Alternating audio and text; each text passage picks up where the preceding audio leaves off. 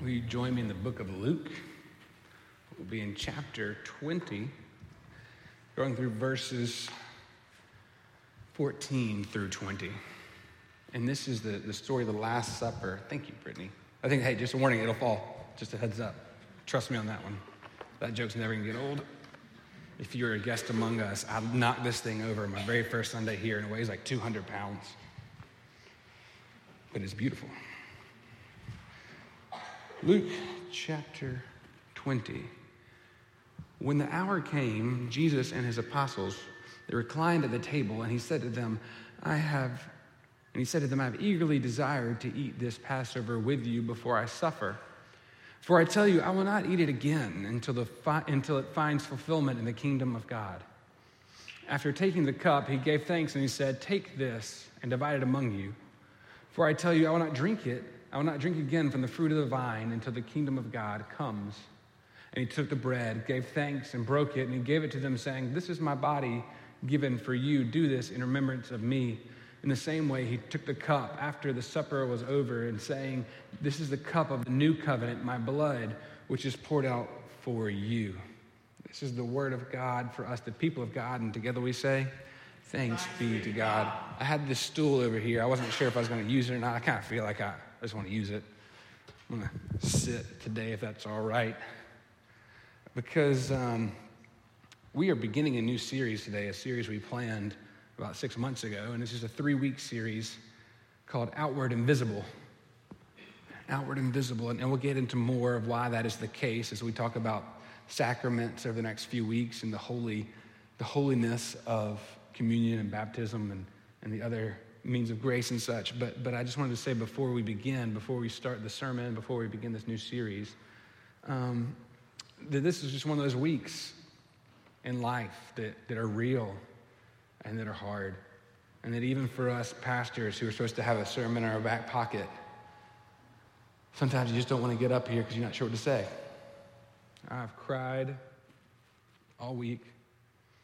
I've been exhausted all week because of how much I love Robbins and how much as a church we loved Nell. And to see him go through these things. And just, as you've probably seen family members and I've seen family members, it never gets easier. It's always hard because when you love somebody that deeply, to lose them, it's unbearable. And we love Nell, and we continue to love Robbins. And so as I was, we were journeying through this week, I was thinking, what do I say on Sunday morning?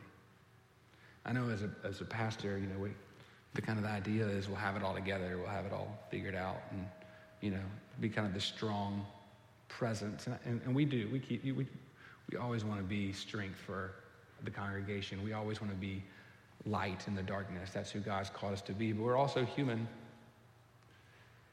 and so we too suffer. And I just hurt all week.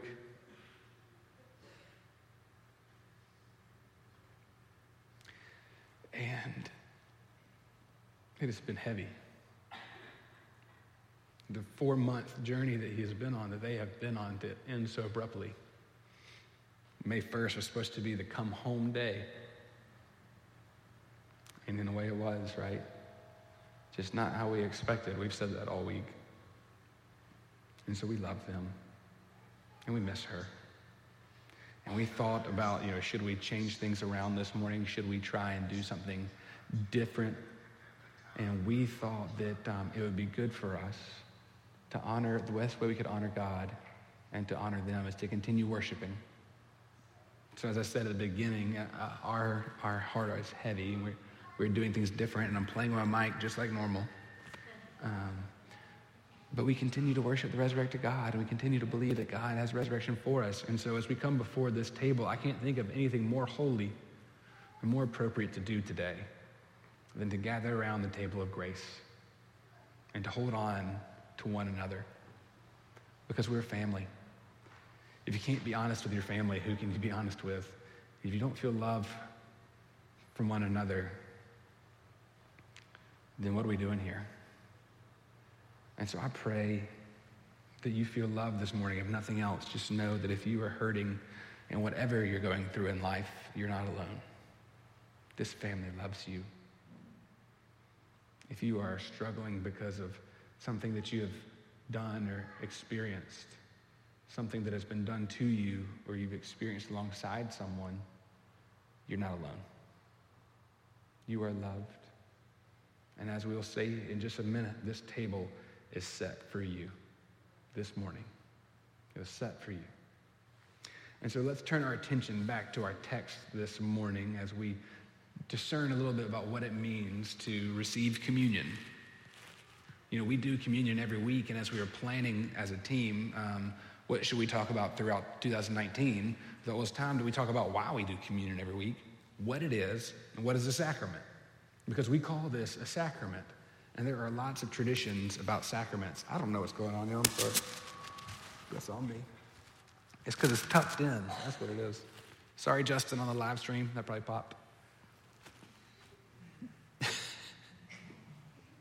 we believe that this is something holy and sacred that happens here, and we get that from this text, this, John, this Luke text we just read.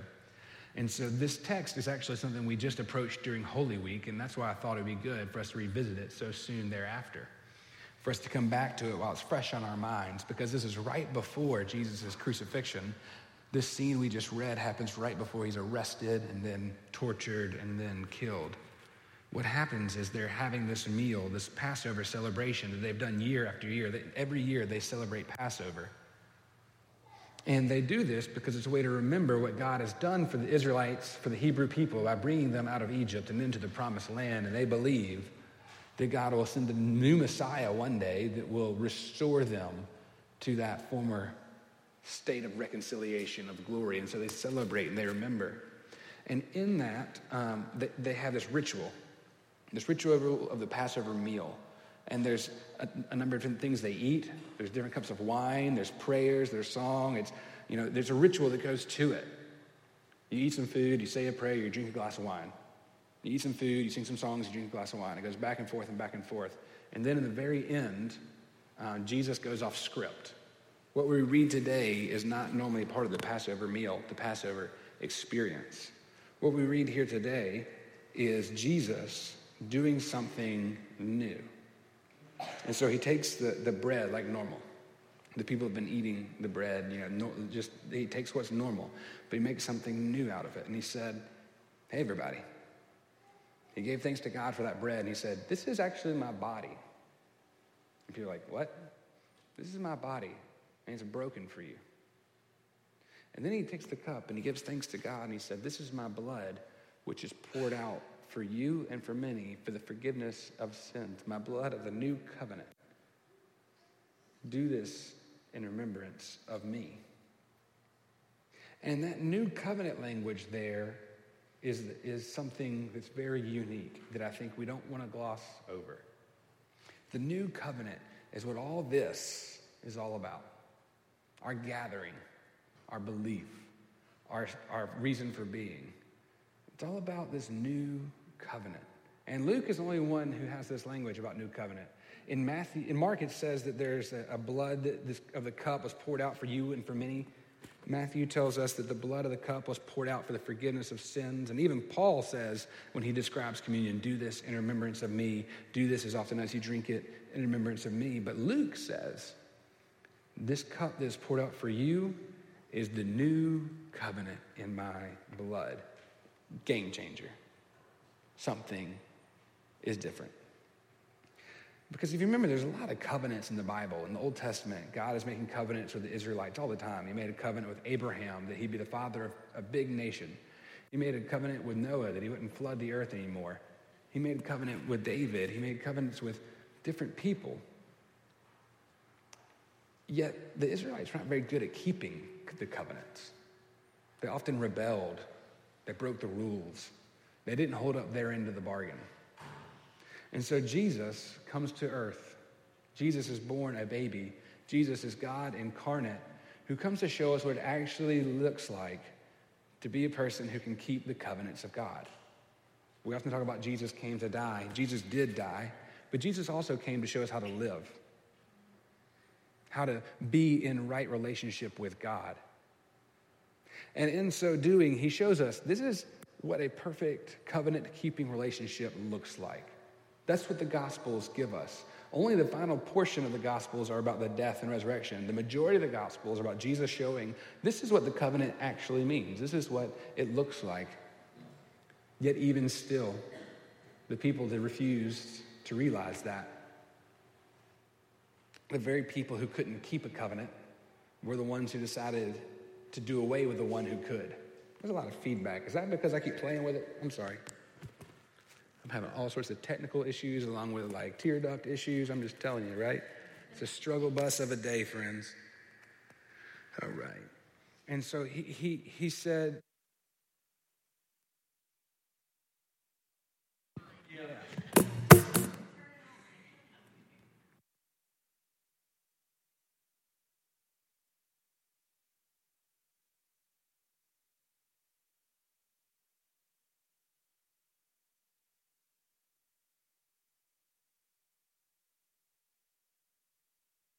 he tells this people group, he, he's, er, he, he's this picture perfect of covenant keeping within the people. And the people refuse to acknowledge that's the way of being, that's the way we should act. So instead, they decide, Let, let's get rid of this guy. He is messing things up. He's, he's establishing his own way of being, and it's different than our own way of being. So let's, let's get rid of that guy. And they do. But right before they do, right before Jesus is arrested, he has this meal where he takes this ancient faith and out of it, he forms something new and alive and gives the people something to hold on to, some hope. And they didn't fully understand it yet, but eventually they would.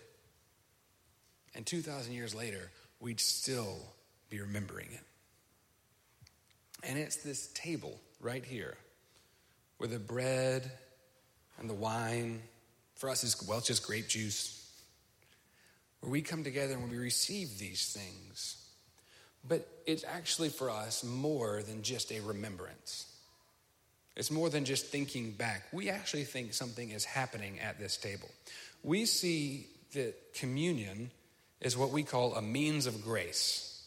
I'm going to have some of these things on the, on the screen behind me here so that they really drive it home, and, and I'll, I do not want to say anything wrong. A means of grace. The sacraments are a means of grace. They are a way in which God is connecting to us. They are a way in which God is offering us grace. And there are lots of means of grace. There's lots of ways in which God is connecting with us. But we think that a sacrament is an outward and visible sign of an inward and spiritual grace. That's the definition of a sacrament, what it means to come to be baptized or to experience communion. It's an outward and visible sign of an inward and spiritual grace. So, what does that mean? It means it's something you can see, it's something you can touch, something you can taste, something you can, with your senses, experience but it is only an outward sign of something that's going on inside of you. We think when you come to this table and we do this communion thing, that there's actually something real happening. What we see is the eating and the drinking and the participation. But what we can't see is the transformation going on inside of you. The transformation that's going on inside of the life of our community we believe that the Holy Spirit is present with us and these elements. And so all sacraments are a means of grace, but not all, means of grace are a sacrament. I'm not trying to be all wise on you, you know, trying to weird aphorisms, but this is an important distinction. We only have two sacraments in the Methodist Church baptism and communion. We're going to talk about baptism in two weeks. But there are countless ways that God is moving in your life and offering you grace. Maybe it's when you read scripture, you experience God's grace. Maybe it is whenever you are um, listening to worship music and you experience God's grace. Maybe it is the kindness or encouragement of a friend or a loved one and you experience God's grace. That is a means by which God is offering you grace. But there are plenty of times where I've read the Bible and been very confused and not feeling very grace filled. There's been plenty of times I listen to worship music and not experience, I don't recognize the grace. Maybe it's there, but I might not recognize it. We do think God's grace is offered new every day. God's grace is offered new every single day in all these different ways. But here's what I believe, and here's what we as Methodists, as Wesleyans believe that every time you come to this table, God's grace is always there. Every time you receive these elements, the transforming power of Jesus Christ is happening inside of you because of your presence and your participation. You might not always feel God's grace out in the world, even though it, we know it's there, we know God's working. But every time you come to this table, you will experience the transforming power of God. And that's what makes it a sacrament. It's an outward and visible sign of an inward and spiritual grace that is always present. So every time we experience baptism, every time someone is baptized, God's grace works in their life, transformed their life, transformed your life when you were baptized. And every time that you come to this table, God's grace is there for you. And so, what does that mean? What does it mean that God's grace is there for you? It means that when you are broken, like we have been, that God's comfort and God's peace is offered as part of God's grace, and it is here.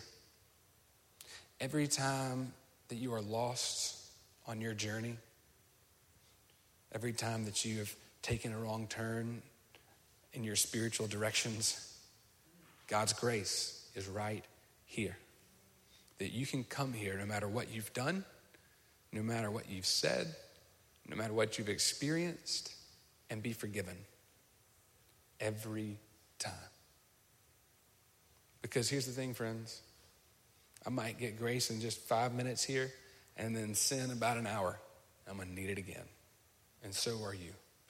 That doesn't mean we sin all willy nilly, like, oh, I'm good. I got my get out of hell free card. I got my grace today. It means that it's transforming us so that we can be sanctified, so that we can be more like Christ. And we come back here to remember who Christ was, what Christ did, who Christ is, and what that means for us. And so all of us are invited to this table of grace. One of my favorite things, probably my most favorite thing about being a United Methodist, is that we recognize the fact we say boldly, like, I can't stop God from giving you grace, and so everybody's welcome at our table. There's nothing I can do, even if I wanted to, which I don't, but even if I wanted to, to stop you from experiencing what God wants to do in your life. And so you are welcome here. And so when we do this each week, we do three things. At the end of my sermon, I always pray a prayer of confession. It's a prayer of pardon. It's asking God to forgive all of us of our sins. I'm going to do that in just one second. I invite you to, every time I pray that, say amen with me as a way of affirming that you too are a sinner seeking forgiveness. We come to this table with humble hearts. The second thing we do is we remember every time we do this, we do the great thanksgiving, which is the part where I lift up the bread and we remember what Christ did. And then I pray a prayer. The fancy name for it's the epiclesis. I don't call it that. It's a prayer of consecration, where we just ask the Holy Spirit to be present with us and present with these elements. We don't think they actually transform into an actual body or blood.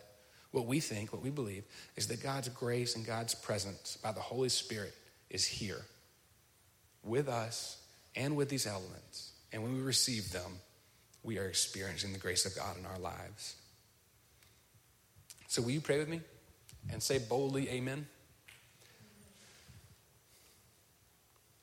Lord, forgive us for the times in which we have not heard the cry of the needy. We have failed to be an obedient church. We have not done your will. We have broken your law. Forgive us, we pray. Forgive us for joyful obedience, that through Jesus Christ our Lord, we might be redeemed. And all God's people said, Amen. I will invite those who are assisting me in communion to come forward at this time.